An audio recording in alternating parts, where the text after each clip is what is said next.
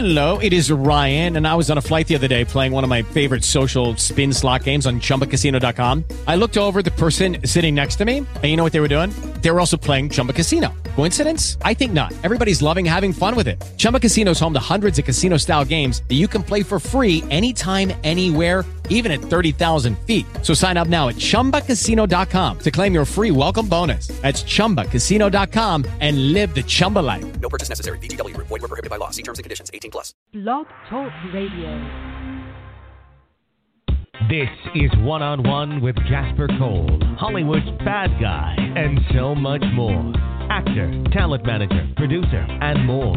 Now he's sitting down with today's top newsmakers from entertainment, politics, pop culture, and beyond. This is One on One with Jasper Cole.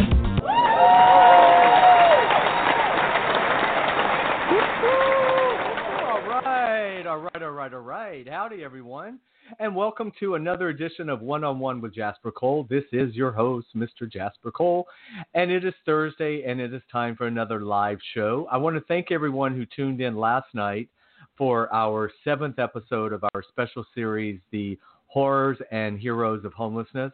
Uh, big thank you to General Jeff Page because really, wow, guys, he really broke it down last night about the homeless situation, especially what's happening now during the uh, coronavirus COVID 19 crisis. So um, the episode is archived on Blog Talk and iTunes and Spreaker and all the places. So please check it out. Um, he's going to be coming back once a month now to keep us updated. want to remind everyone that in one hour from now at uh, 7 p.m. Pacific, last week's show with Gregory J. Martin will be on BS Podcast Podcast Network. Um, so there's so much happening. I want to ask everyone, please follow us on social media. I'm at at Jasper Cole says S A Y S. Twitter and uh, Instagram. There's Facebook, Jasper Cole, and go to uh, jaspercole.com and you can check out all the happenings in my career. But anyway, without further ado, I think it's really important that I bring on my trusted co host, the one and only Mr. Ralph Cole Jr.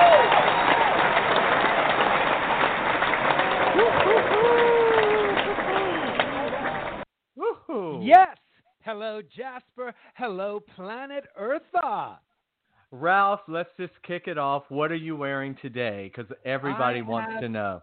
I have on green capri shorts with a vibrant orange t-shirt. Actually, the t-shirt I'm wearing today, um, Jack Plotnick made. Oh, what a talent me. he is. Uh, exactly, made for me in Chad Darnell's film Birthday Cake. So oh, my it's a- goodness. it's a like it's a likeness of me on an orange T-shirt because of the character I was playing in the movie, and I happen to be wearing that today, and it makes Rose happy too to look at me and see my my smiling face in person and on my T-shirt. I'm a giver. And just so everyone knows, Rose is Ralph's dear mother. She, I consider her a big part of our show because she's been with us from day one, and uh, she is a Rose that is Ralph's Rose in his life. So she's a big part of our show. So please give her a big. Um, well, you can give her a kiss. I can't give her a kiss because you know we can't do that. We're social distancing. Um, but I've actually never been invited to your house in 11 years. But we'll discuss that off air. That's a whole other story.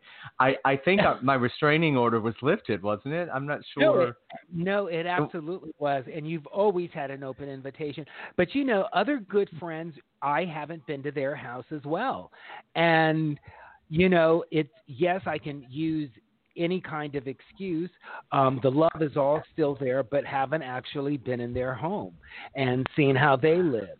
Well, I didn't know that if a if a Caucasian was allowed in the Black Beverly Hills of Windsor Hills, Oh, so I wasn't and sure.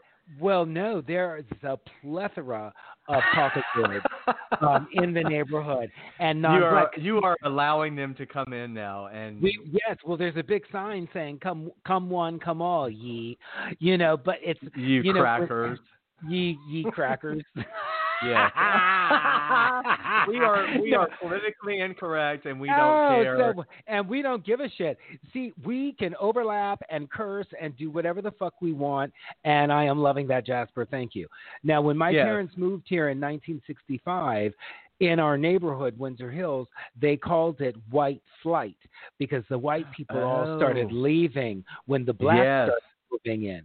So then this area, that's why it started getting. nick- Well, I don't know if that was the start of the nickname, the Black Beverly Hills, but all the blacks started moving in, the whites moved out.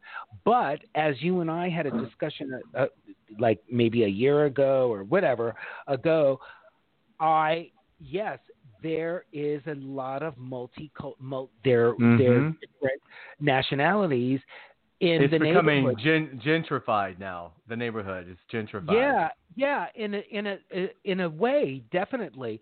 You know, and so it it's interesting to see that. You know, in a good way. In a good way. Yeah. A- Oh yeah, in a good way because the enclave that I'm talking about is this residential enclave, and I'm just seeing with the pandemic there are more walkers and more dog walkers and more women with strollers with babies in them Mhm. and that are that are black and non-black. So yeah, there's definitely a difference in the demographics. What year, Ralph, did you say you moved there? 1965.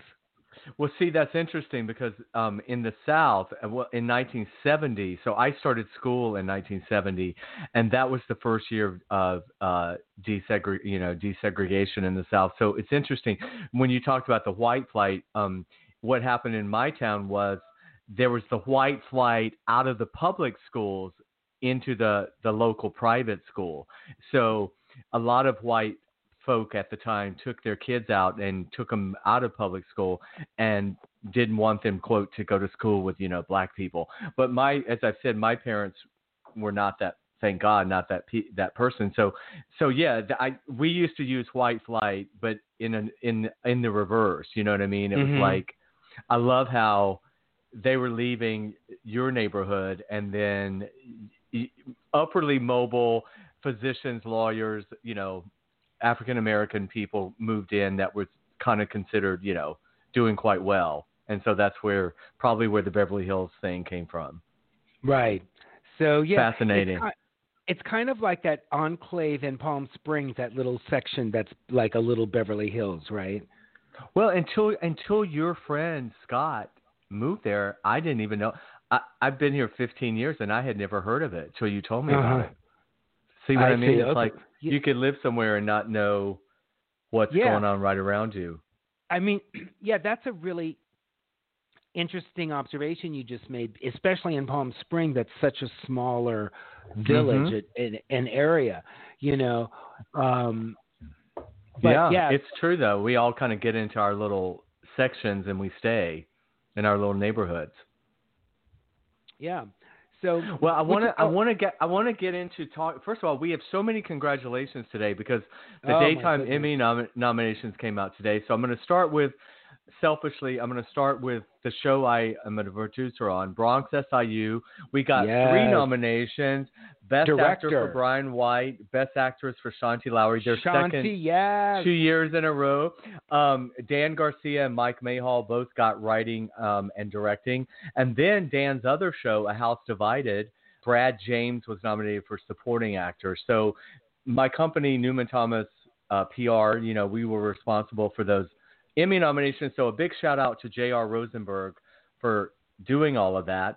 And then so many of our recent guests, we have to give a shout out to obviously to Gregory J. Martin. The Bay received um, seven nominations, and that included Best Actor for Kristos Andrews and Best Actress for Jade Harlow. Um, and then, of course, our one of our new favorite shows, Studio City. Yay! Um, Yay, Sean. Sean Kanan. Carolyn Hennessy, Patricia um, Darbo. and then the Scott amazing Turner T- T- Schofield. oh Scott Turner's he's so he was so great. Well, you know, everything we talked about with Sean and you and I talked about after binge watching came true with these Yes. nominations. We and they like, got the most, by the way. They led the the digital cat. Also, both the Bay and uh, and Studio City. So the, they also got series. So the series nominees were uh, the Bay, uh, after I mean forever after. after forever. I mean, Studio sorry, City. after I always do that. Yeah. Um, then there was a, a new a new show called The Dark Web, which right. is um, That's on shown here, correct? here. Who and then coming up at the top of the seven o'clock uh, hour tonight, we're going to have David Milburn from here TV to talk about what all he has going on, and then also, of course, our special guest coming up at around six twenty is a four-time Emmy nominee from General Hospital, Jackie Zeman. Play, oh, she plays the goodness. legendary Nurse Bobbie Spencer. Work it out, Um, Bobbie. And yeah, how about General get- Hospital being the top in their field today with nominations? You And- know, so and, and- and a big shout out to Tamara Braun from General Hospital who got her nomination for supporting, and as you know, she stars in our new fr- uh, new film Kombucha Cure that's coming out later this year. So Tamara actually has won supporting once before, and then now she's been nominated. And you know, she actually left the show back in I think November of last year. So. It, I mean, her her character, you know, she wrapped up her contract. So, Mhm. um, how exciting to leave and then get a nomination. So I text her today. I told her we're going to give her a big shout out. She was on the show. Yay, a few weeks ago. Yes, absolutely lovely. Yes. And so we've been, you know, I just love it. The digital series community is so supportive of each other. And, you know, we're bummed. Listen, we're bummed that Bronx did not get a series nomination, but we're so thrilled to get the ones we got. And, you know, it is true. It's, everybody does nobody starts out to try to make a bad project right so everybody puts their heart and soul into whatever they're doing and it's just nice when your peers recognize it. And it doesn't mean that any of the shows not nominated are not good and the actors are not good. It's it's just like you know there's only so many slots you can you could pick. And the, the thing about the daytime um emmys the winners have already been chosen. So they don't know they won't announce that until the the show the June uh, Zoom 26th. Yeah, but in this last round of voting for the nominees, they so the the top vote getter has already been decided in each Mm. category. So there's because usually in the past, you know, the nominations come out and then you do another round of voting, but this time it was all decided the last round um, when they came up after the pre-nominations. There was just one more round of voting, so which I actually think is good because Well, usually there are two rounds of voting after the pre-noms. Yeah, there's one round that gets the pre pre-noms, and then you get the nominations, and then there's another round that that decides the winner. And this time they they're taking the top vote getters from the nominations in each category, and that's going to be the winner. So it kind of Do cut out. I actually prefer that. You know, I I I, I think it cuts time wise. It's better, and I also think um, it just it make they also opened up the voting this year to a lot more uh, into all television academy members. It wasn't just daytime, and so Mhm. they kind of spread it out a little bit so that there could be no like signs of impropriety. Not that there were, but you know what I mean.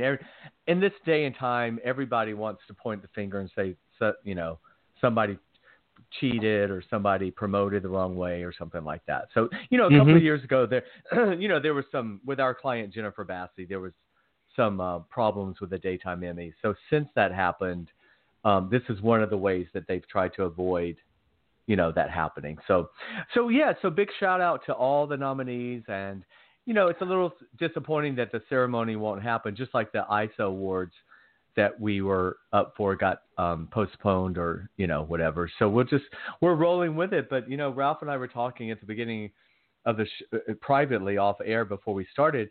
I, for for a lot of us, Ralph included, this just has been a really productive, creative time. You know, we're I, I guess because people are.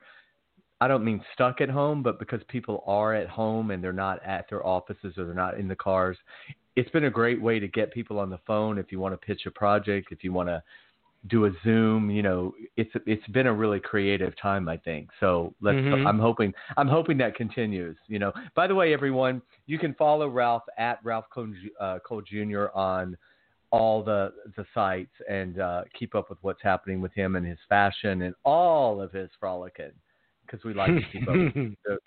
Um, but anyway, so how has your how have you been out this week? I, it, I know LA is you know still hunkered down and nothing's really changed except they've opened the beaches, I guess. Uh, Yeah. Well, Yeah. yes, I, I, I've gone out.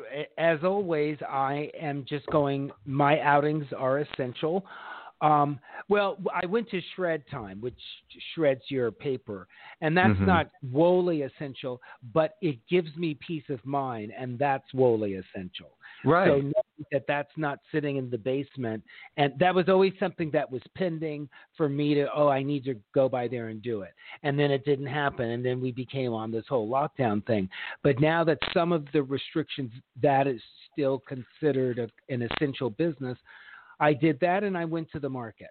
So and to Right. Federal Express. So those were my runs, all with a mask on.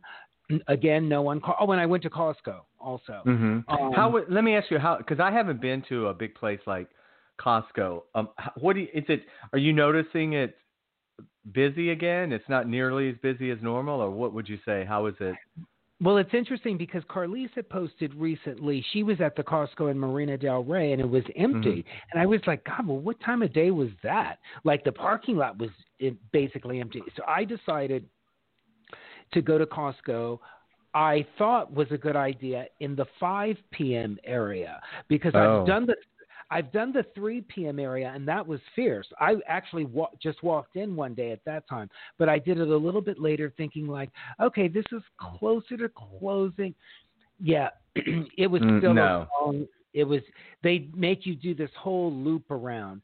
It's to I guess they've designed it that way to slow down the tra- like you know it's like you're you're going in a maze so you have Right. to slow down because you have to stay six feet apart from everyone and you have to have your membership card out to get in and you have to be wearing a mask so Right. and they only let 25 people in at a time 25 out 25 in And- Wow. See, see, I haven't seen, I haven't done any of that out here, so I, I can't imagine. I just don't know what that's like. But are they doing the senior hours still, like in the mornings, if you're I don't over know a certain age? still they were doing it, but I did. I never paid attention to it because everybody I talked to said that was the most crowded time. So I well, thought, uh, that's a good point. That's a good point. Yeah. so, and so far now, when I've been going to Ralph's, this is for people that know the area, the La Tijera Centinela branch.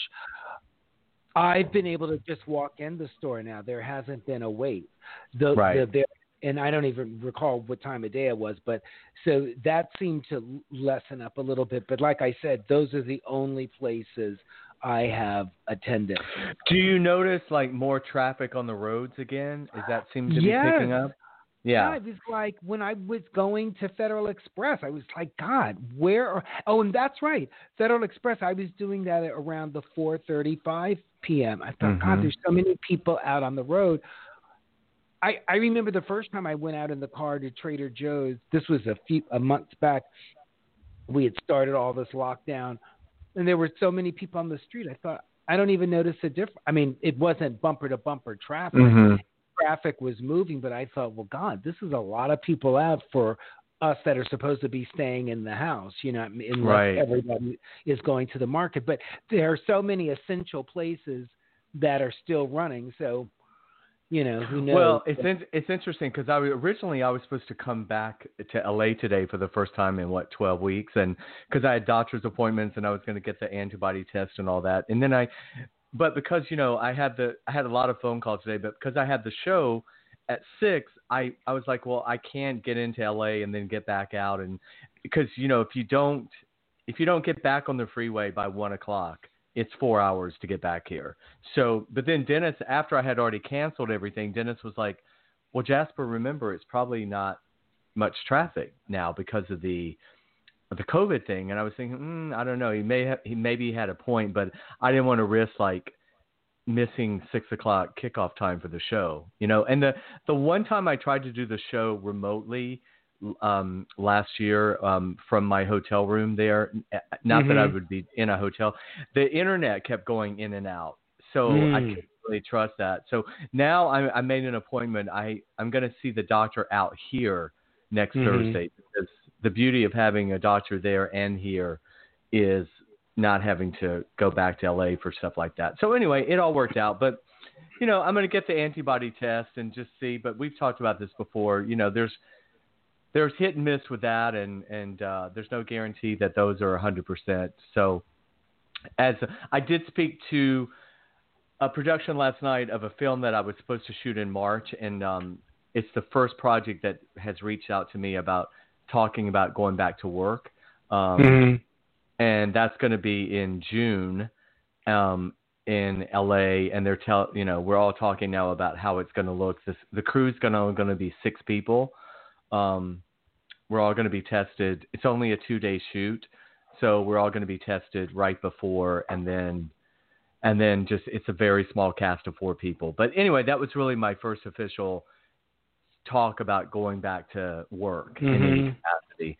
So it's you know it's interesting. We'll see what we'll see what happens. But I I can tell out here even in Palm Springs that there's a different energy, meaning like Dennis and I were talking about it. It just seems like we're now we're not changing our behavior either. I mean, uh, you know, I'm in a mask and all that, but I can tell there's a loosening a little bit of the anxiety maybe or that people are Mm. starting to feel because you know California is slowly except for LA, but California is slowly going into phase 2 of reopening. Um I know here in Palm Springs they're going to start allowing restaurants to serve on the patios, but the tables have to be six feet apart.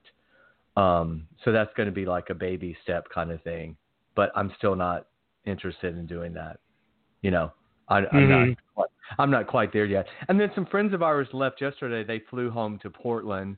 The Ontario airport was absolutely dead. There was barely two two people. However, when they got ready to board their plane, their plane was packed.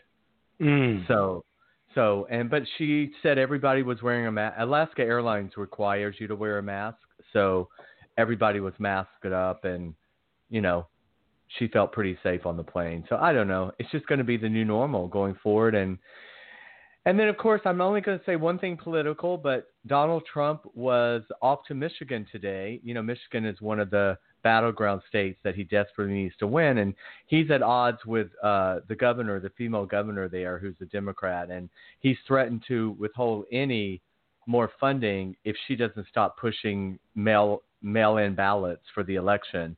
Um, he was scheduled supposed to tour a Ford automotive plant, and the Attorney General of Michigan put out a warning and said, "You must wear a mask if you come here today." You must wear a mask, or we're going to fine the company what do you think he did? He didn't wear a mask. And the Mm. Ford company the Ford company allowed him to go in. Then he goes on camera and says, "Listen to this, Ralph, and you'll probably see it online. Wearing a mask in public is a sign of weakness." Mm. That's what he told America today. Wow.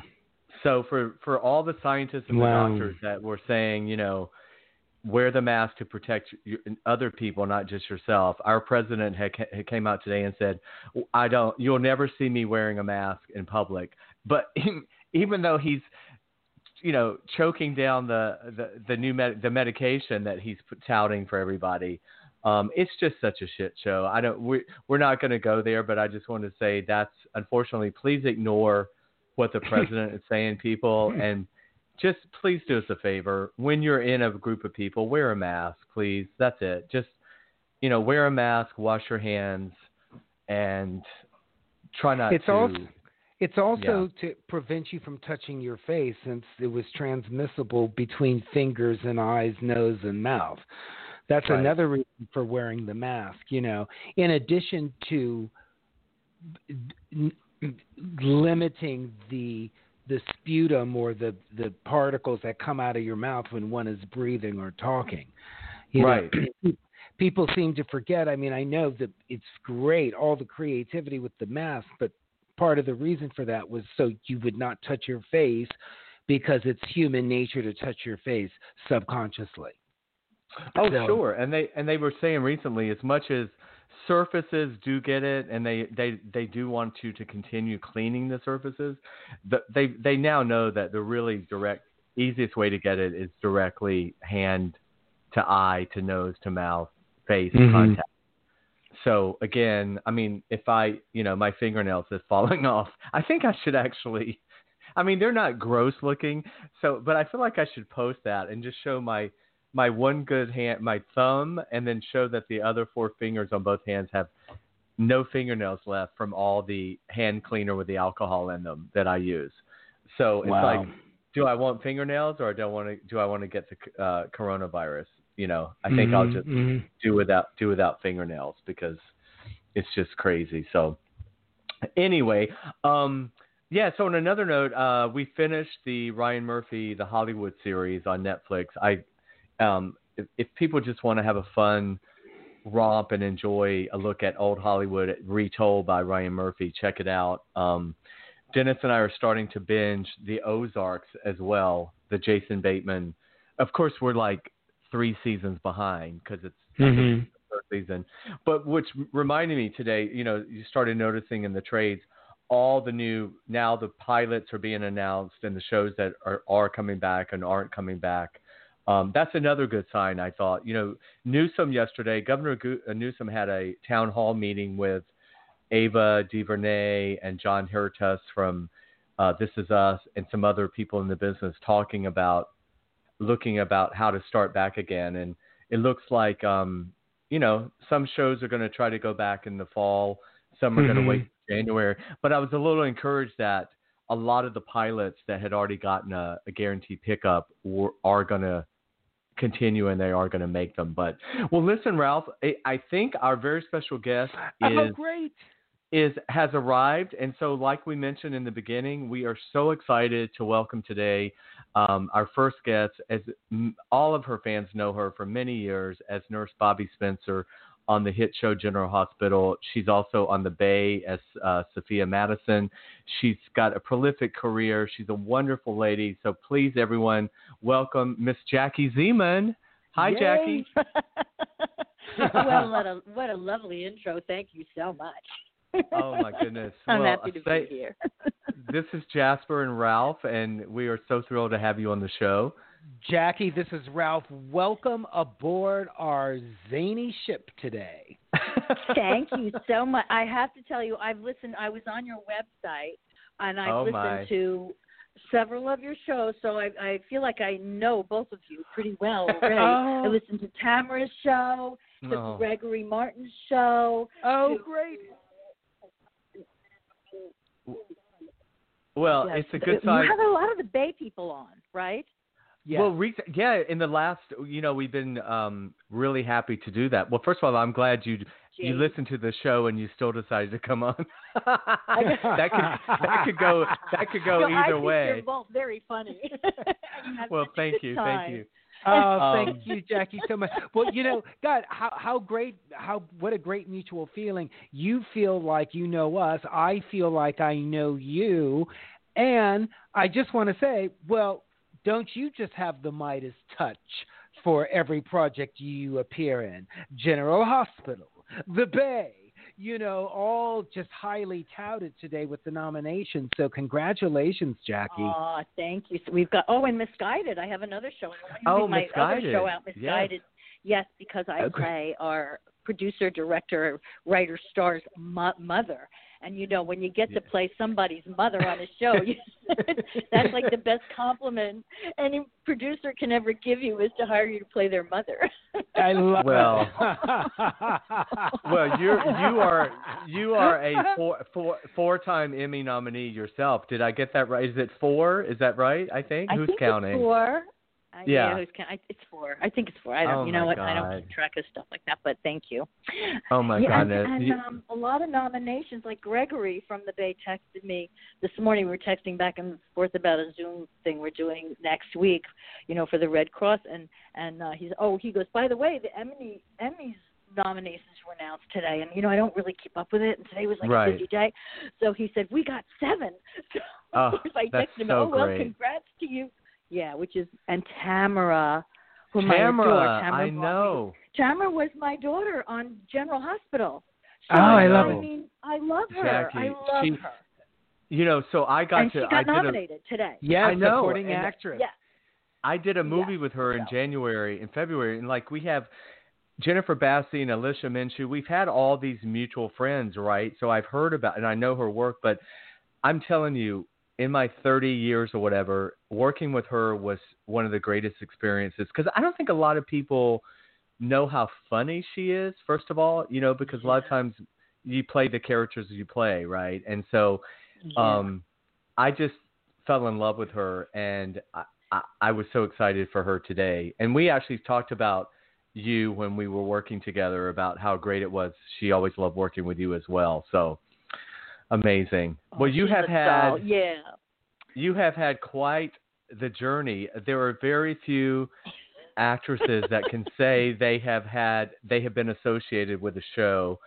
I mean, I I was looking.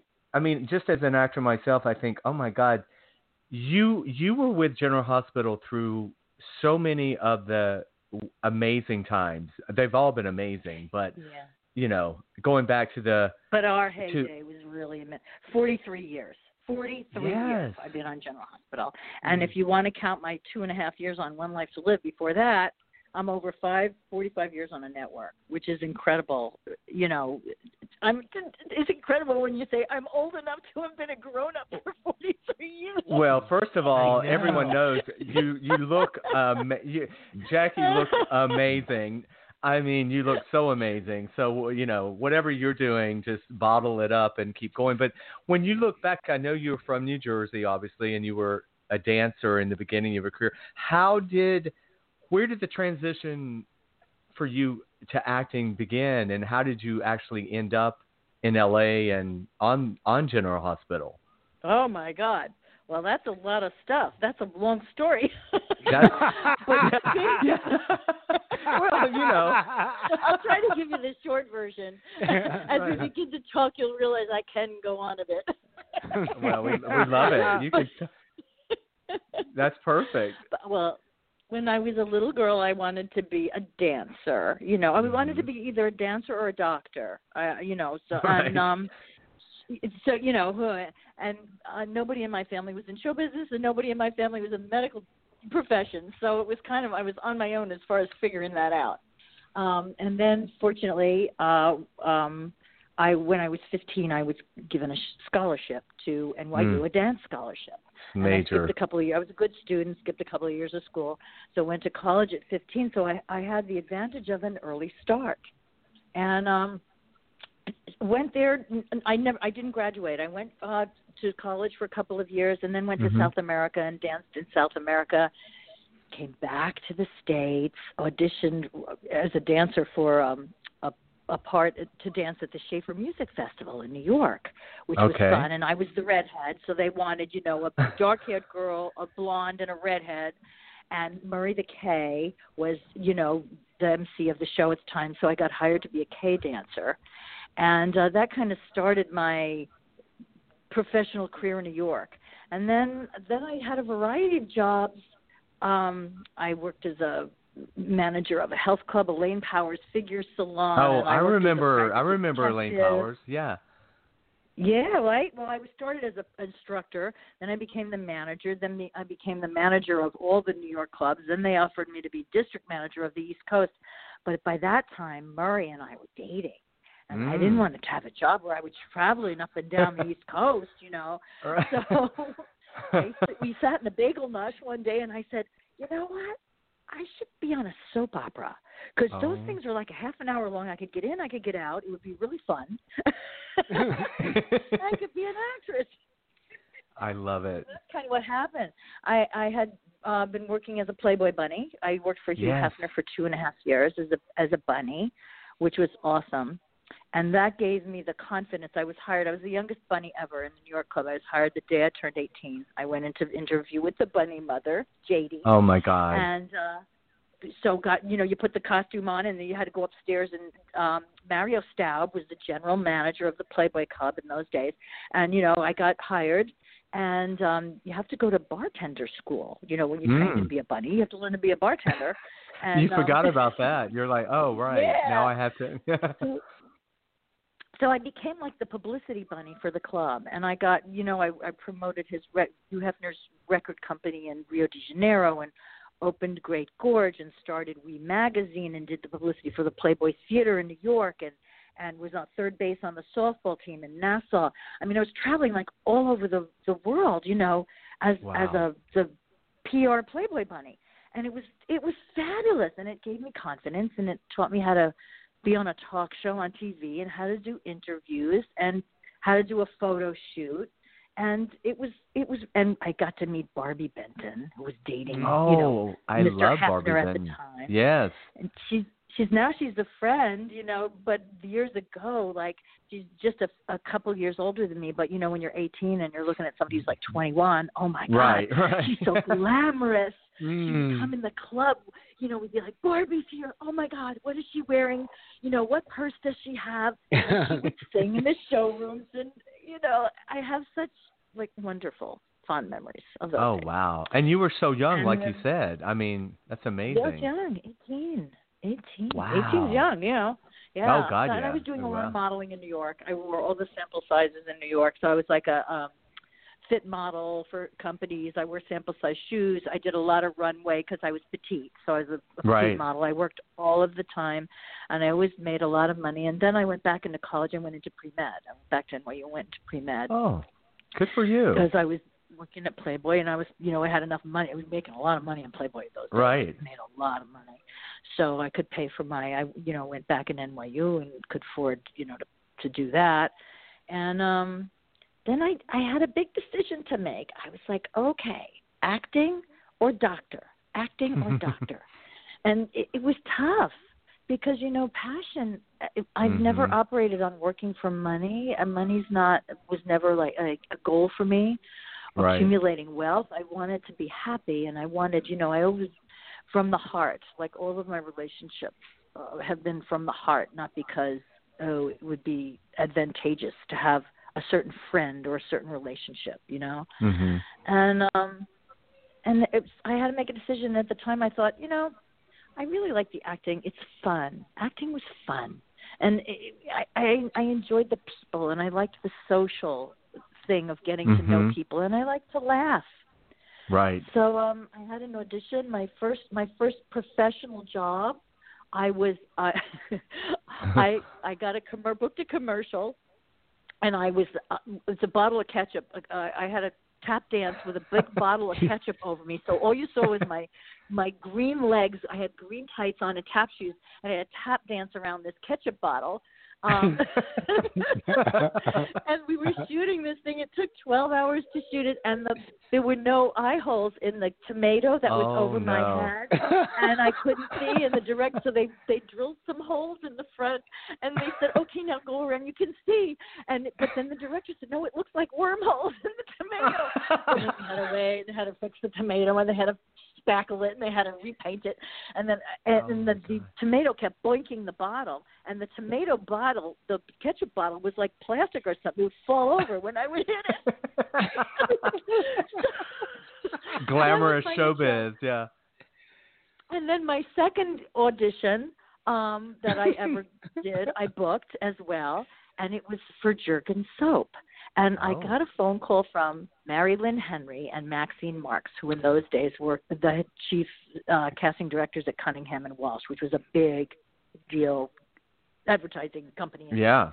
and Mary Lynn Henry had taught me. I had taken a course called at Video Associates, which teaches you how to be a soap opera actress. hmm And they put you it on tape. In those days, I mean, that's no big deal now because we tape everything with our iPhones. But right. in those days, there were no cell phones, so they had a professional person tape you. You'd you know practice your scene. You'd go up, you'd see, and then you could you know you could look at yourself, and the class would critique you. So so Mary Lynn Henry calls me up one day and says, "Come in. I got. I, I want you to audition for the to be the to be a commercial for Jergens soap." And I get to the office. In those days, you know, nothing was on tape. Right. the clients are in the room.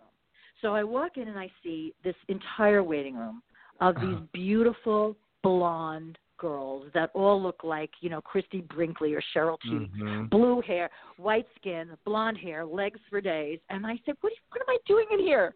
This is, not, this is like really embarrassing. If this is who you're auditioning, they're not going to hire me. She says, take this copy. It was 30 seconds of copy. Go into the bathroom and don't come out until you have it memorized. You can do this. She said, those girls are models. You can do the copy. I was Mm. like, okay.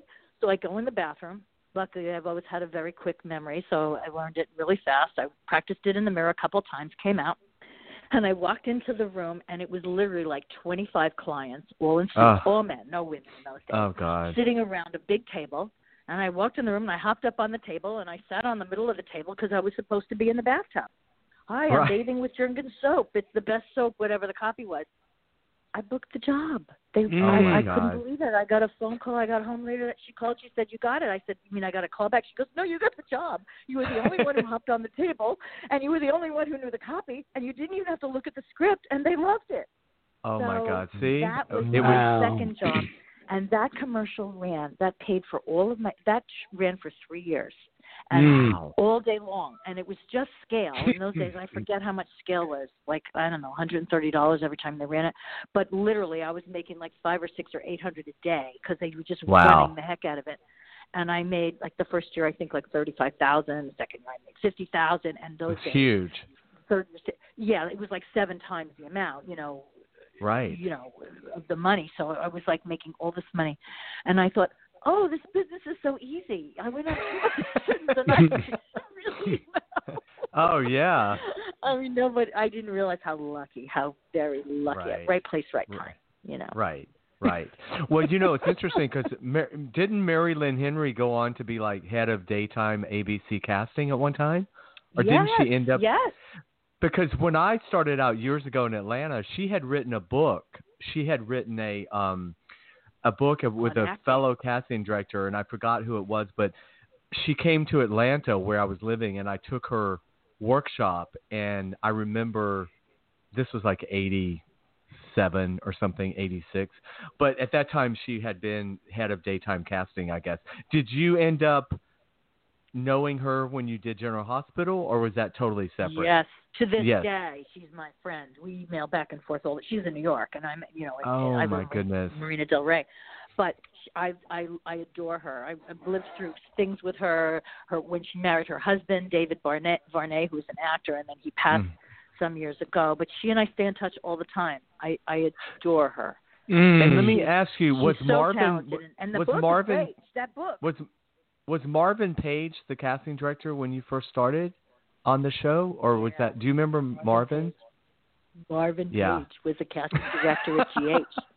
And He was a I chara- met he was a and I love character. I loved him too. Well, first of all, Marvin I adore. Was oh, we we would go out. He knew all of the um very very famous female movie stars in Yes. LA. And Marvin was gay, so he didn't Yes. have a wife or a girlfriend that could get jealous. So he always had a date, and it was always be like Anne Jeffreys, Esther Williams. Like it was always Oh. some really famous woman that you knew who they were. The Thalians, Debbie Reynolds. You know what I mean? right, It was right. like always some- think amazing.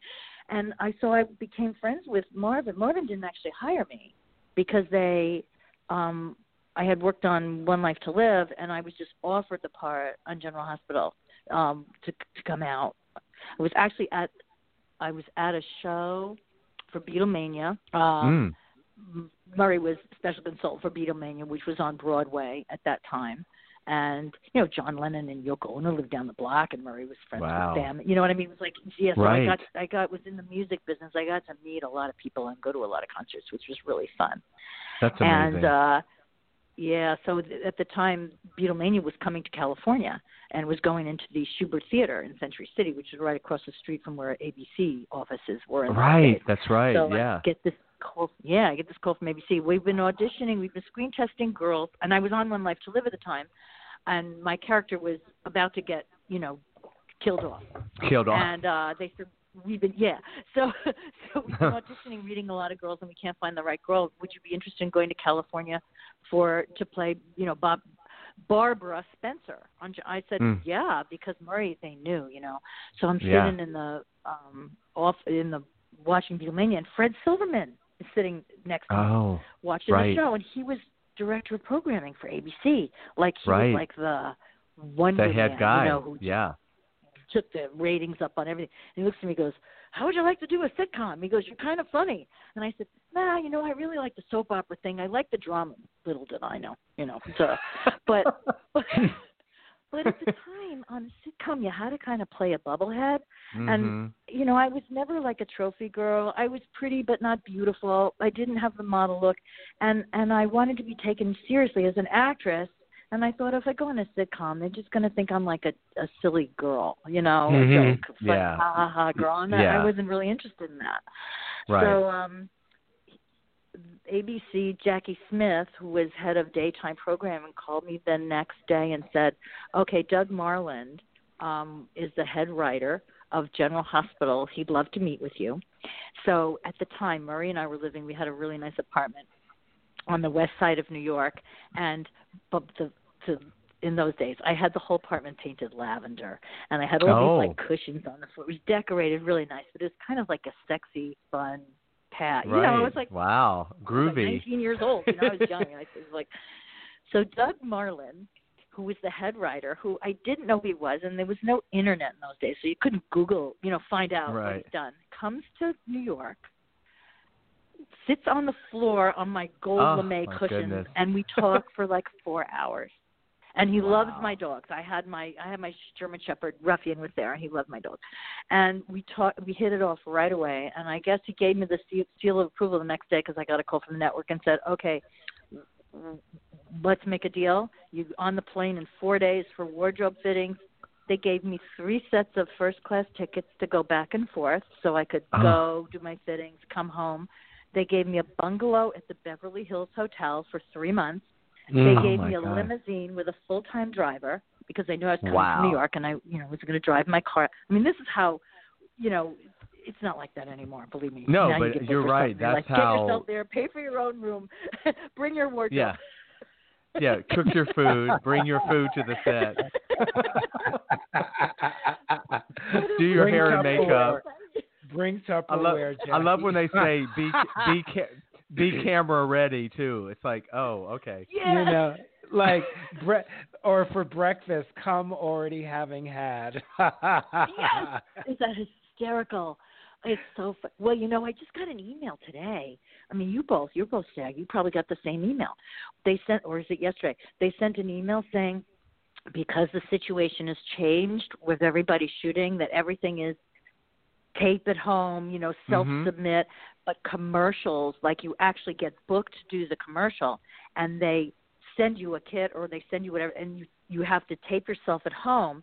And Right. SAG is saying make sure your agent now negotiates oh right. that you're expected Yes. to do your own hair, your own makeup, be the lighting director, the wardrobe person, the Mm-hmm. sound person, the camera person, hire a reader or get your friend or your husband or your dog to feed you the line, and you should be compensated for that. Yeah, And so- and and and we're not going to pay you very much on top of that. And we're going to cut the gonna and we're going to cut the pay.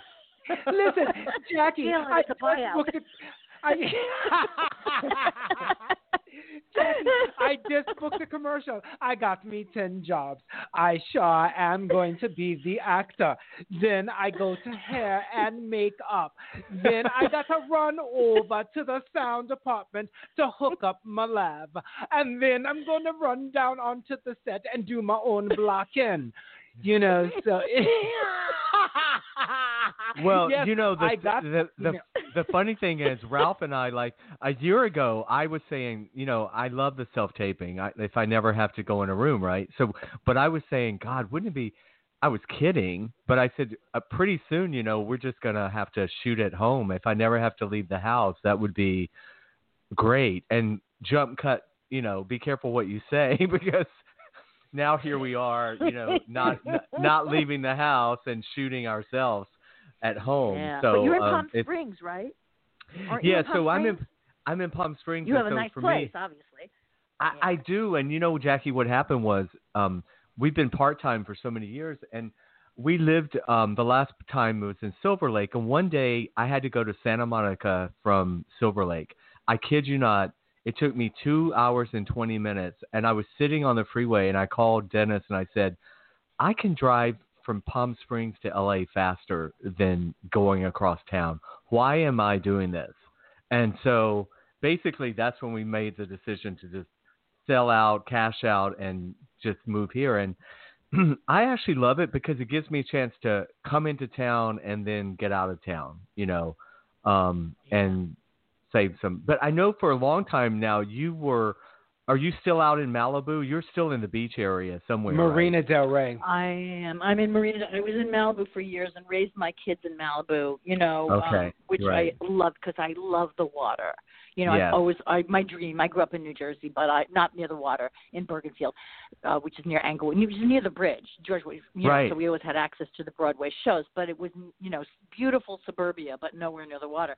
And my dream was to to live on the water. And so when my children, my girls were you know little, um, like you know, uh, well, Cassie was like actually three. Lacey wasn't even born yet. Um, and then she got born, and then we moved to Malibu. And so I raised my kids, and you know, we had the big house and the yard and the pool and all that, and it was like beautiful because it was the closest thing to like living in New Jersey because Oh, the we didn't have to lock our doors. Like kids would- Right. we had a gate, you know, with a driveway, but you didn't. The kids would come in after school. They walked to elementary school. Point Dume Elementary was down the block wow. we knew everybody in our neighborhood and that's how i grew up you know so right, um, right. You know the pool part and the kids swimming it was like it was wonderful so i love that so then when i obviously i downsized my kids Right. got older i had to oh, had a lot of stuff happen which is another time another place to talk about but anyway i was tremendously downsizing because both my daughters are now grown Right. i'm a grandma in real life i, have a I, I know. Congratulations. I've been a grandma on TV for 25 years. I have a real life granddaughter now who's five months old. Yeah. That is so amazing. Oh, don't you just- Congratulations, Jackie. Thank Good for you. you. Her Glamama, name is Kennedy, Glamama, yeah. beautiful. Yeah. So you know my light. So now I'm in Marina Del Rey, and I love it because I'm on the water. I see the boats. Yes. I see the water. I look at you know, and I have a I like a very nice place here, and I'm I'm I'm happy. You know, it's like Yeah. my life is less stress. Like there's when you say something nice about spring, there's nice about Less scaling stress. down, you know, and not having that well, headache. yeah. Yeah. And the it's reason true. and why- the property and the pool guy and the gate guy and the landscaper and the water No. bill and the the plumbing and the the septic, you know, Right. it never ended.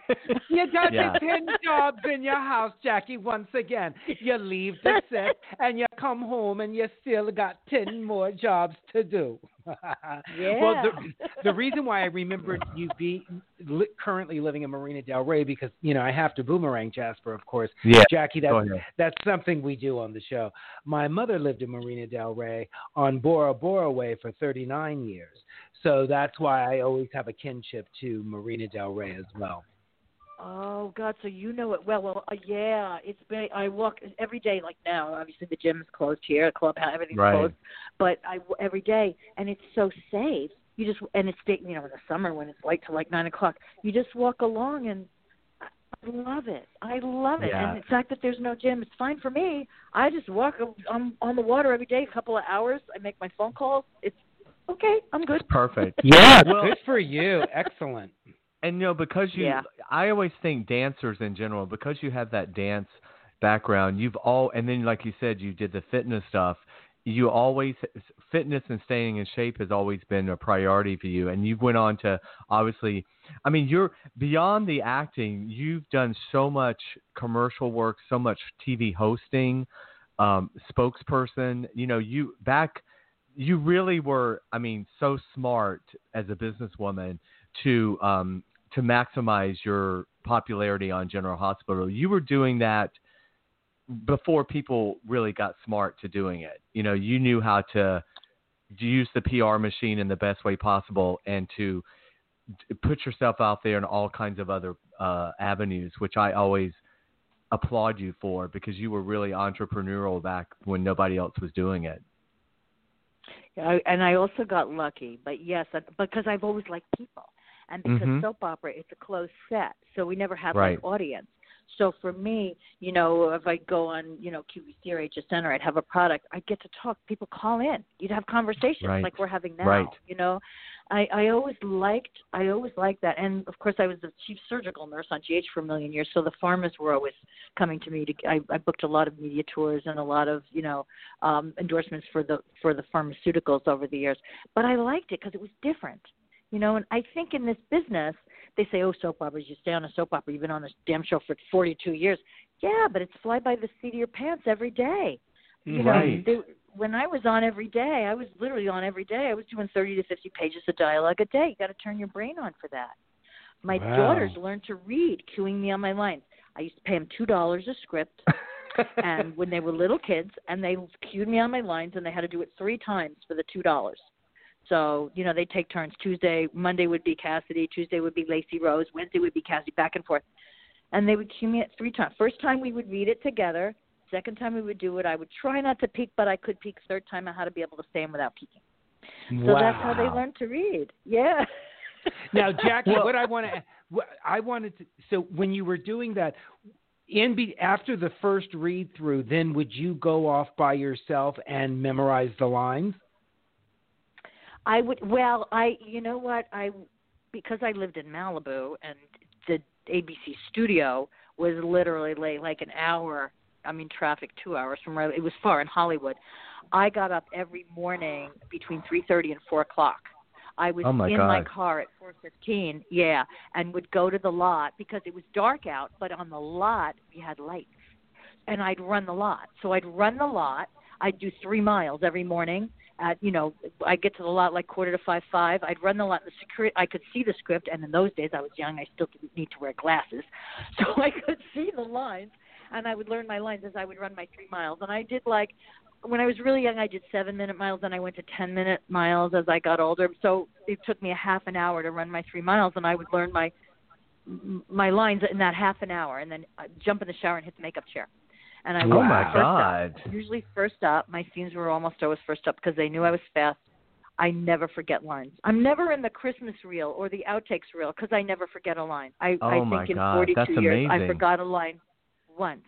One time I forgot a line, and um I rem- I can tell you the scene. It was it was with Becky, um, who plays Elizabeth on our show. Becky Herbst, who is beautiful and talented, and she had first come on the show, and we were doing the scene together where she was telling me about how she had been raped on the show, and I was so mesmerized by her talent and the way she did the scene. It was so real. You'd think it was real. She wasn't like a young actress doing a part, and she was so beautiful.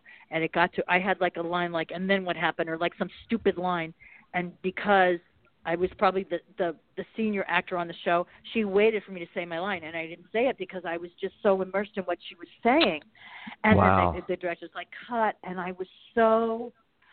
I felt so bad because she was so amazing, and then of course we did a pickup or whatever. But it's the only time I ever recall that I forgot a line, and it was because she was so amazing. And of course, Mm. to Wow. have interrupted a scene and ha- she had to then do a pickup on it. She was fine with it, but I always remembered that. and um just goes to show, you know, how you certain moments you remember in your life.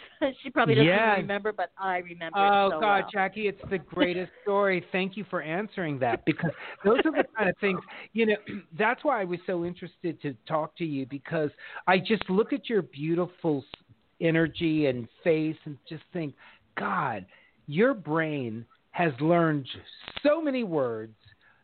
like it's just like it's just mesmerizing to me. Like you know, it, it's kind of like I I compared you to Evelyn Wood speed reading, where it's like, Jackie, here's your script, zip, zap. Oh, yeah, I okay, took I'm that ready- course. Okay, oh, well, I'm ready to go. Yeah, well, I'm friends when with I was Evelyn. at NYU in pre med, I had to read like 300 pages a night. I took Evelyn Wood. Oh my goodness! Oh, wow. I, I love that we could bring that up. Okay, yeah. Shit, when I do a boomerang, Jackie, I don't play, girl. Okay.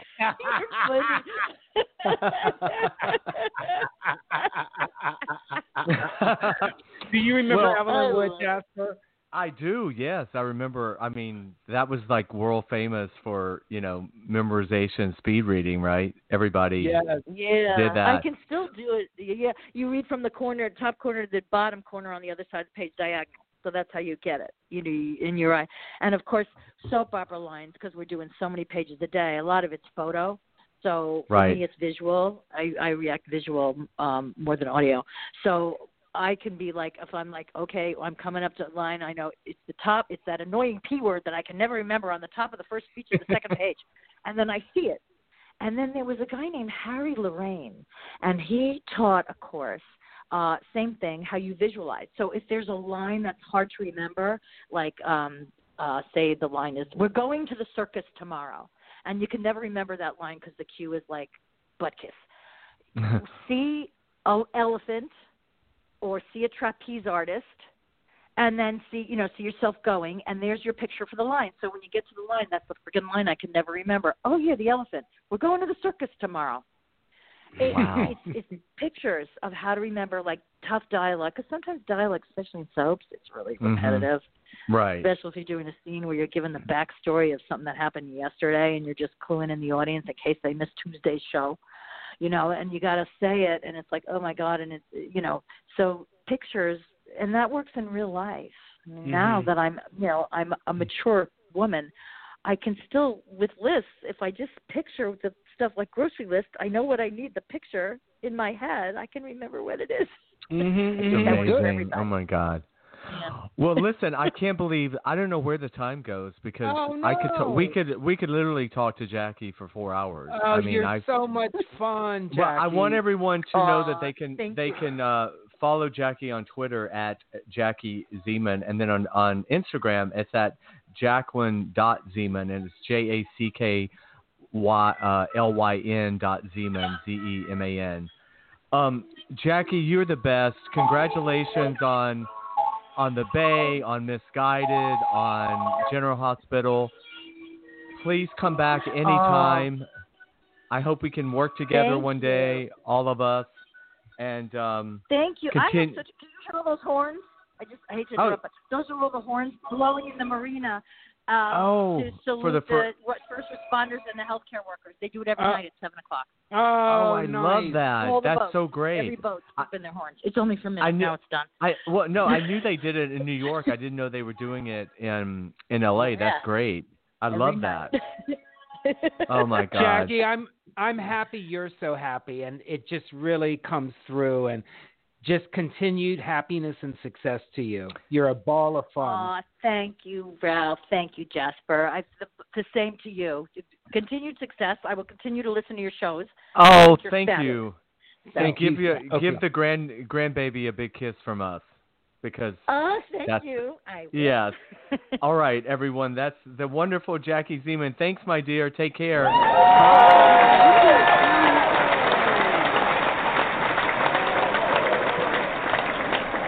right, Ralph.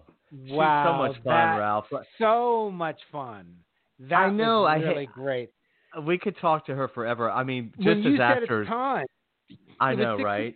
I was like, oh wow, that Well, was a lot of fun.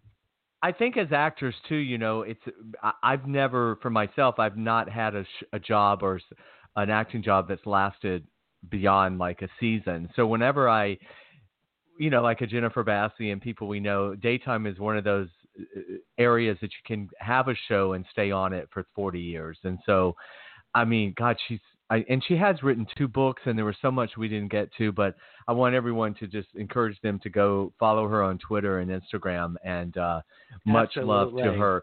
But anyway, listen, we we we have extended our show because we were so happy when Jr.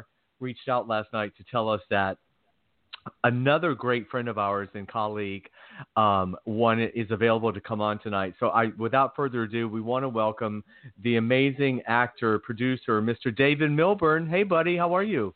Hey, Jasper. Hey, Ralph. Hey, Hey. David, welcome. It's good to hear your voices. oh, You God, what a too. fun surprise. Thank you. I have to yeah, it- it's so funny because Jackie, uh, one of my first jobs out here was on uh, GH, and uh, I played John Stamos' best friend uh, Oh, for God. a year, and uh, Jackie was all around. You know, she Oh, was there, baby, way back then. Oh, I love it.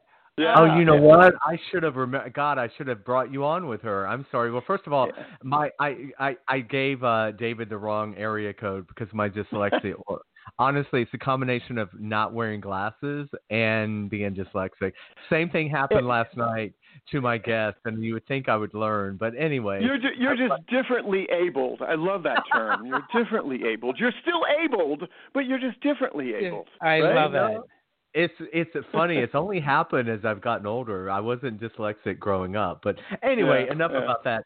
Um, first of all, I hope you guys are staying safe, obviously during this crazy Oh, time. absolutely. We are, uh, you know, working remotely out of our home in Bel Air, Yeah. and uh, uh, you know, we we have our offices uh, at uh, Sunset and PCH, so we're missing seeing the ocean, you know, every day. oh, right, but, um, right. Uh, you know, it's it's going well. It's going well. Uh, Here TV's doing really well. We're just like every other streaming service. You know, the big boys, Netflix and Mm-hmm. Apple and all. Uh, our subscription um, base has doubled since the pandemic. Congratulations. Doubled. Um, you know, this horrific thing that we are all going through and we're all soldiering through. Uh, you know, is is terrible. But for those Mm. Uh, in our community that um, uh, need to reach out. We can't go bars to the nightclubs. We can't get out and see wonderful art film anymore in art film houses. Um, that community here, TV is is there to to support everybody across the country and say, you know what, come on, come on, see our programming, see you know the finest. Uh, uh, foreign uh, LGBTQ films and uh, our own series, and uh, uh, we are really, I feel, uh, providing a service that uh, keeps our community in touch with each other through Mhm. the wonderful um, uh, uh, artistry and craftsmanship of TV and, and film. Yeah, absolutely. And ha- tell everyone, um, first of all, what's the best way to find here to you know to find you guys? Well, and- it's it's an over-the-top service. It's also a streaming service. It's um, uh, you know also a cable. We're carried by every cable provider in the United States. But uh, just go to here.tv, H-E-R-E dot TV, and you can sample. Uh, you know all that we have to offer. Uh, we were saying the other day there are 700 different pieces of film and television available at your fingertips. That's so, amazing. I mean, it, it is it is lovely that we can uh, uh, be there to, like I say, support the community and and keep us all together.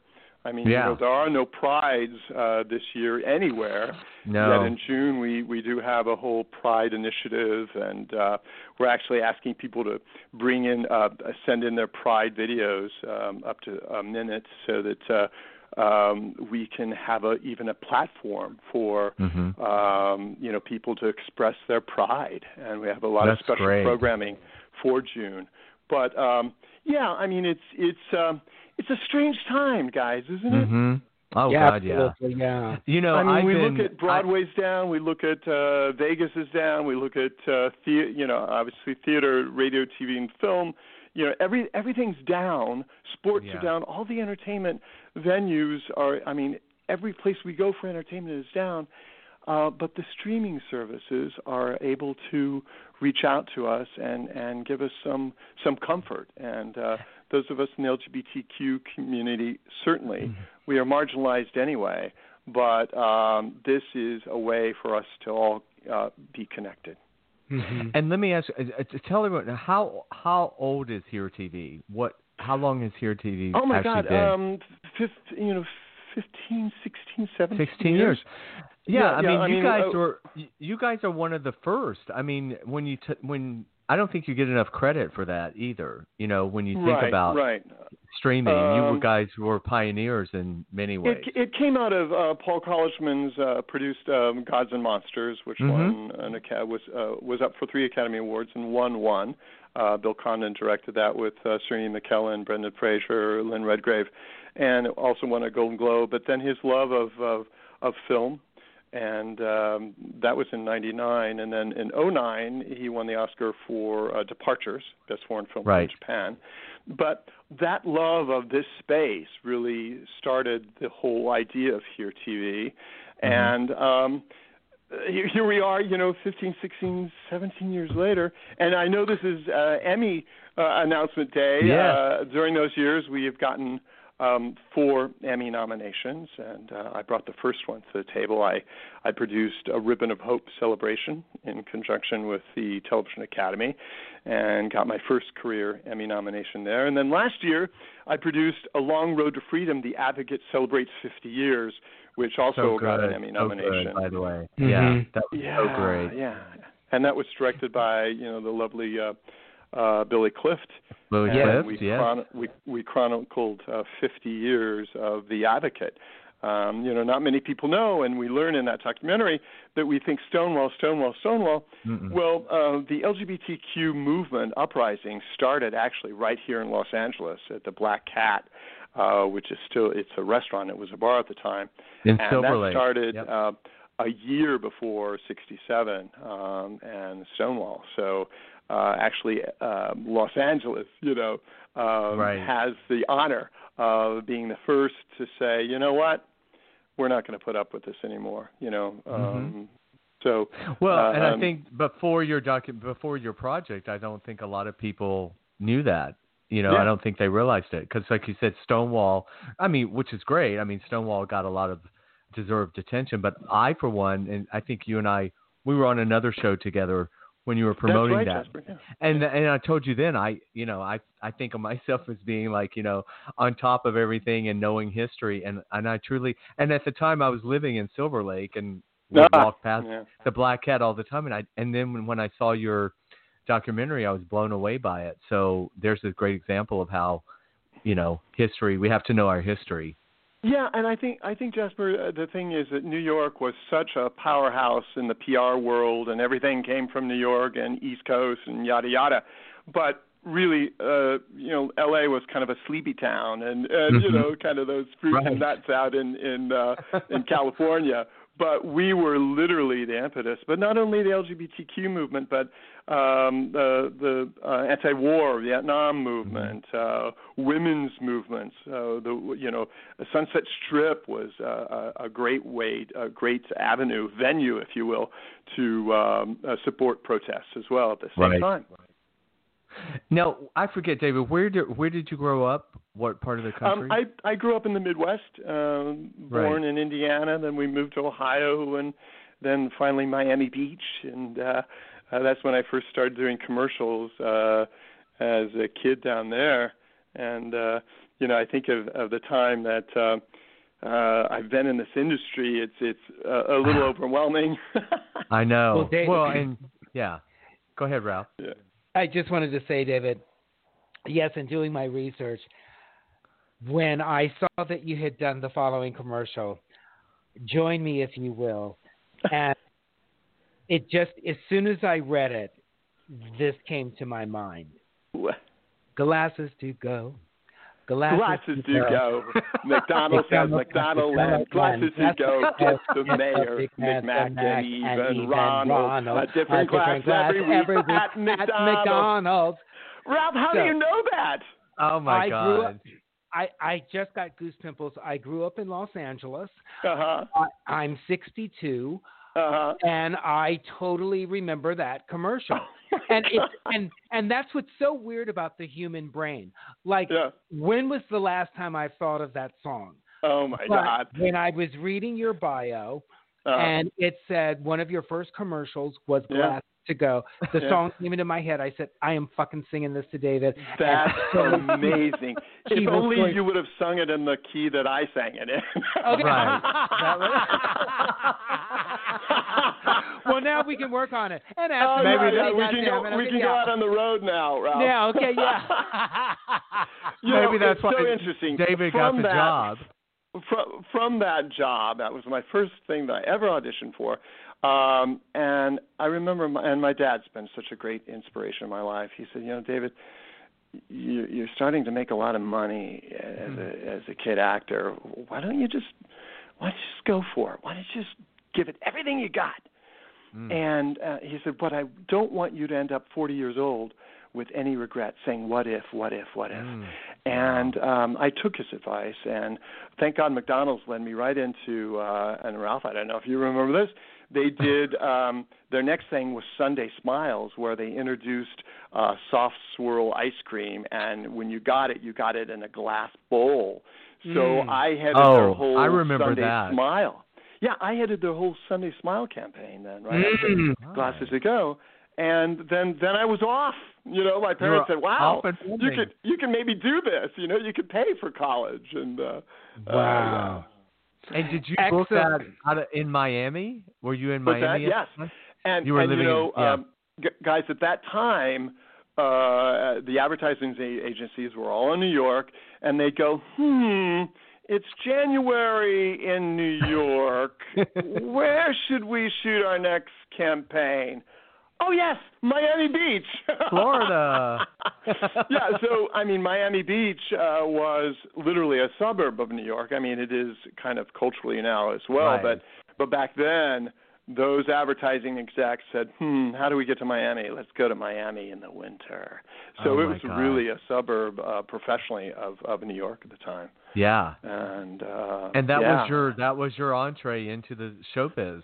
Well, yeah, and then my parents said, you know, why don't you just go to New York uh instead of going to college? My brothers and sisters all went to, you know, great colleges and they said, why don't instead of taking this money we're going to invest in you in the next 4 years, why don't you just go to New York and and take acting, acting classes specifically and and uh, dance and and um singing and and so I did that, and uh, at 17, I became uh, one of the youngest members of the Actors Studio. Um, Wow. at the time and um studied right with Lee. I mean Lee and Amazing. Ellen Burstyn. I mean I was sitting at the studio the other day here in Los Angeles and Ellen Burstyn and, and I were sitting together. I said, "God, Ellen, can you believe it? Um it's been like 25 years since we worked together on this play at at the studio in New York." And she goes, "Honey, honey, honey.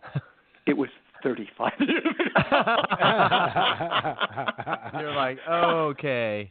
yeah, right, right.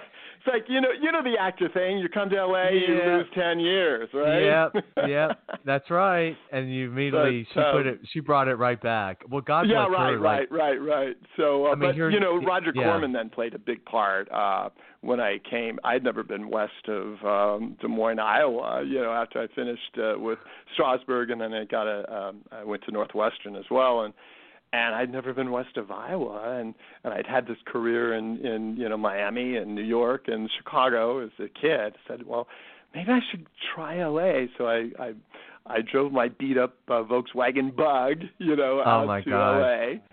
LA, and um sure enough, one of the first things I, I got was the year on um, uh, General Hospital playing Lance Hurt. I love that name, Lance. I, I. I love that. Yeah. Yeah, opposite It's either that, Stamos, sounds either that then- or a, or porn star. But go ahead. yeah, right, right, right, right. and then um Roger Corman put me in Slumber Party Massacre. Amy Jones uh, directed. Yes. Uh, Rita Mae Brown um, uh, wrote the screenplay, and then that became a cult film. Cult I mean, we did yeah. two sequels. I just attended. I think last summer they were honoring it at the Egyptian, and they bring the cast back together like every ten years. And uh, you know, I look at the people. It's like you know. I was the youngest one on in the cast. I was 15, and and it's just like, what? Why? Why are these other people so old? But So, you can that's literally really you fun. can literally say you were a child actor, so that There that you go. There you go. Yeah. Uh, Yeah. And then Roger put me in his next film, Sorceress, which uh, we shot down in at Churubusco Studios uh, in Mexico City, and we were opposite in the commissary there. We saw um, Arnold Schwarzenegger doing the first Conan the Barbarian movie at the same Oh, studio God. down there. So it's been It's been, been quite ride, a journey. It's been quite a journey, Yeah. hasn't it? Um, when did and when did you sort of move over? Not that you left acting, but when did the producing thing happen for you? Had you started slowly doing it along the way, or Well, you know, it- I, you guys are actors too, and and I Yeah. I I know that one of the skills that we as good actors have is you know we're given scripts, and we somehow have to make them better. You know, we Right. have to make the line better. We have to give notes on the scene. How can this can be better? How my character? How we can flesh this out?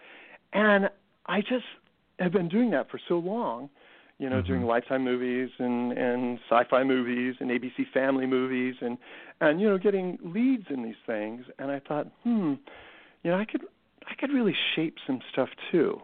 You know, Right. Um, I'm a good shaper. uh, Mhm. because uh, that's what producers do. And um, so I said, let me try this. I, I, I got an opportunity, like I said, to uh, produce um, a Ribbon of Hope celebration uh, in conjunction uh, with the Television Academy for uh, Here TV. First time out, got an Emmy nomination, Mm. and then that kind of said, well, maybe I I do have skills like like Ralph, you and Jasper do. I mean, you have skills of shaping, and you're producers. And Right. so I said, let me let me go and tell stories. Let's let me go tell stories. So it's really I um, you know I pr- produced um, a sitcom from here on out uh, Mhm. with Emmy uh, winning Juliet Mills. I produced. Uh, developed a game show called Mod Couples, which is on here TV as well as Hulu.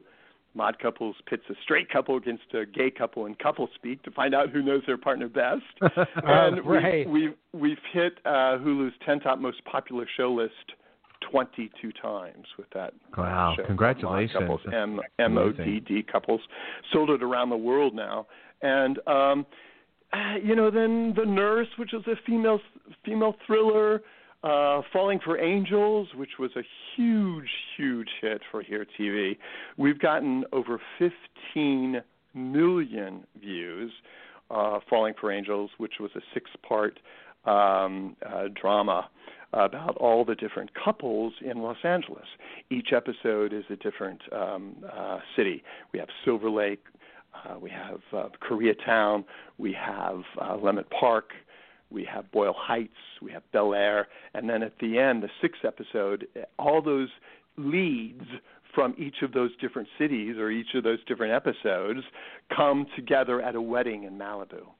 And, Oh, wow. Uh, so I wrote and directed two of those episodes, uh, both Mm. Bel Air and Malibu. So I've been writing, directing, producing. Um, I'm thrilled to be involved in a new show called Girls' Voices Now, where we give cameras to underrepresented little girls from 12 through 18 and say, go shoot your stories. Go Oh wow, stories." that's fantastic. Yes. Excellent. and that you can Oh, see that wow. on um, uh, Here TV as well. Um, you know that was so fulfilling because these little girls, when we screened them all for their families and, and their their different communities, these little girls we gave them diplomas, and they came up on stage, and you would have thought. I, I will I will retain those smiles and those spirits for as long as I live because those little Oh. girls don't even have anybody listening to them in their life In their Mm. lives, alone right? being able to, to, to, to shoot it and put it up on screen and finally have a voice. And if they don't ever go into show business, it doesn't really matter because the self Right. esteem and the pride that we instilled through this program to these little girls will carry them throughout their their Mm. lives. And, and I'm really excited about that program. Um, I also wrote and directed a show called Now What. I don't know if you know if you've seen that three season on here TV. It's the pillow talk that ensues after sex. Oh yes, I I watched those. Have you? Yeah. Have you? Ralph? Yes, you had Okay. several because you did the voiceover for each one. Did Yes, wasn't I that did your the vo- opening. Yeah. Yeah, so yeah, I wa- there were like six of them, or um, well, there um, actually 17, uh, three seasons, and um, it starts with the moment of climax, and then flop down onto the pillow, and it's based around my one series lead, uh, Paul Galliano, who is this 38-year-old guy named Scott, the character, who's had his fun in his 20s and his early 30s, and is now looking for his soulmate, you know, as we all do, and um, uh, it's the one night stand. So each, each episode is another guy going through his bed. but we start with cli- climax and then flop down to the pillow talk. And you know, of course, there has to be some reason why the guy is not the one, so that we can have the next episode, Right, which right. is another guy. And Right. Climax and yeah. So I must have watched like the first season because I remember watching a group of them together. I binge watched and um, Yeah. yeah, I totally remember that. One of the episodes is called Hipster or Homeless, and I got the idea. It's like, you know, when you're downtown and you're like, hmm, are you a hipster or are you homeless? I can't, I can't really tell. So, so I said, let me write an episode about that. So, um, uh, you know, the guy, my lead, brings home someone who he thinks is a hipster.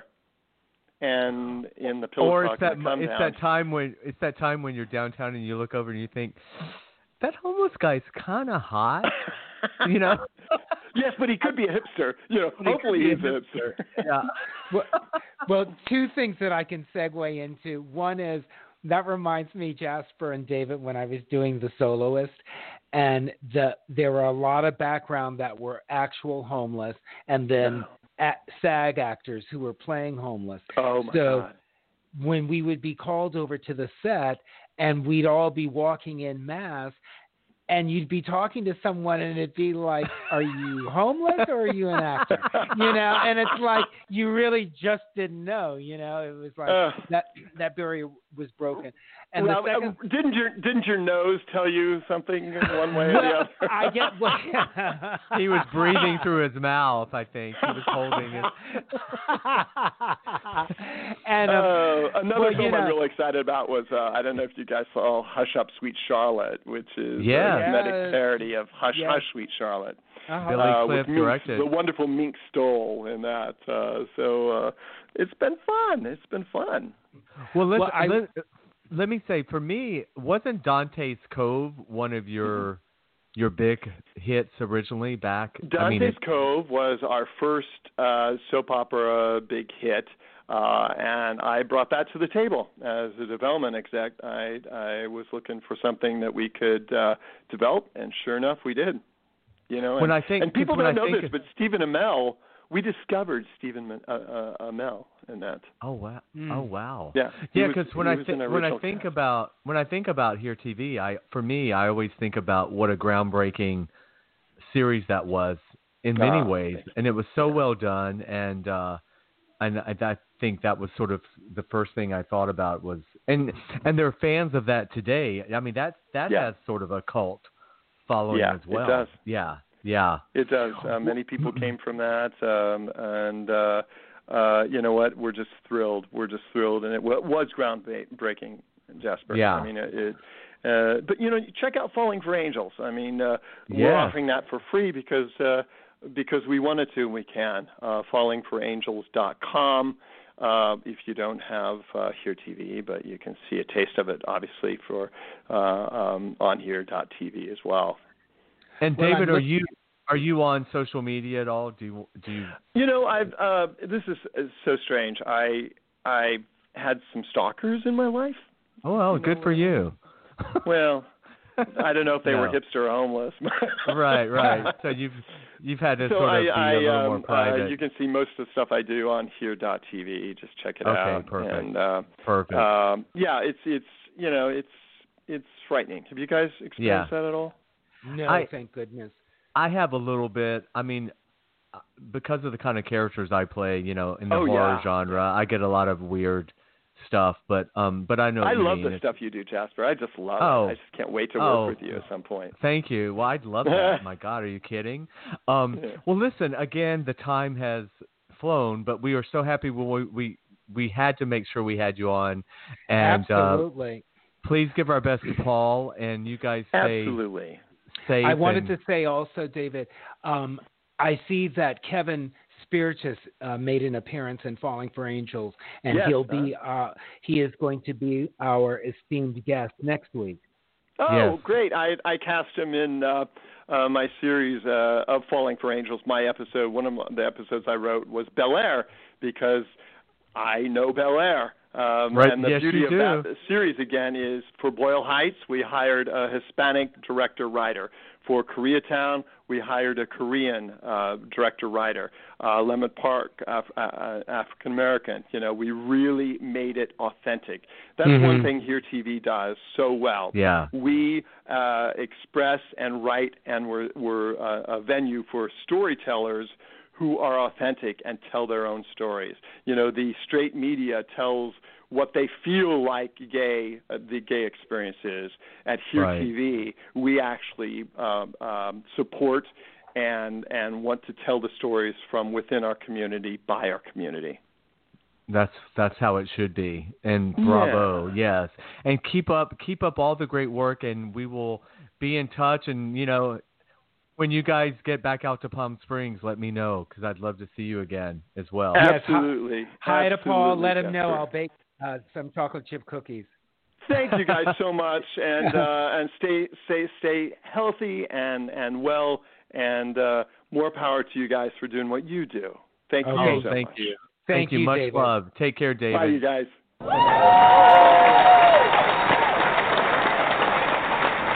Yeah. Wow, wow, wow. Well, we, are down an into action-packed show. This was our first double down- guest show. yeah. We're do, well. It's funny. We have a minute left, but you know, back in the day, on our original show, we would have we did the two-hour show, remember, and we would have multiple guests. I really like have you know I like the hour, but I'm start. I feel like sometimes the hour is not enough. So Mhm. I'm I'm glad that we have I had this uh, ability at Blog Talk to just make the show as long as we want to make it. So Exactly. um, next week we're actually going to have two. We're actually going to have three guests next week because we're going to have uh, Kevin Spirtas. We're going to have um, a wonderful writer, Bill, who has uh, wrote one of uh, Patty Duke's last books about her life, and then Adam Rothenberg from Bearing It All is going to join us, and I'm going to air the episode I did with him. Ralph, I love you. We're going to be cut off in a second. Much love, Bye-bye, everybody. We will see you next week. Bye. Thanks for checking out One on One with Jasper Cole. Check out past episodes and get the latest as they're released. Subscribe today on iTunes, Stitcher, and YouTube.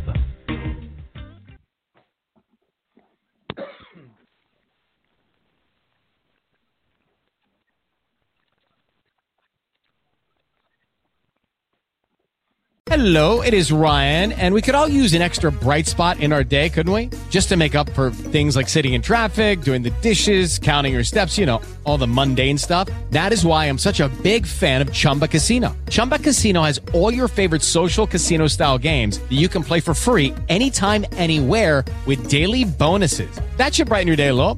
Actually, a lot. So sign up now at chumbacasino.com. That's chumbacasino.com. No purchase necessary. Group. Void were prohibited by law. See terms and conditions. 18 plus.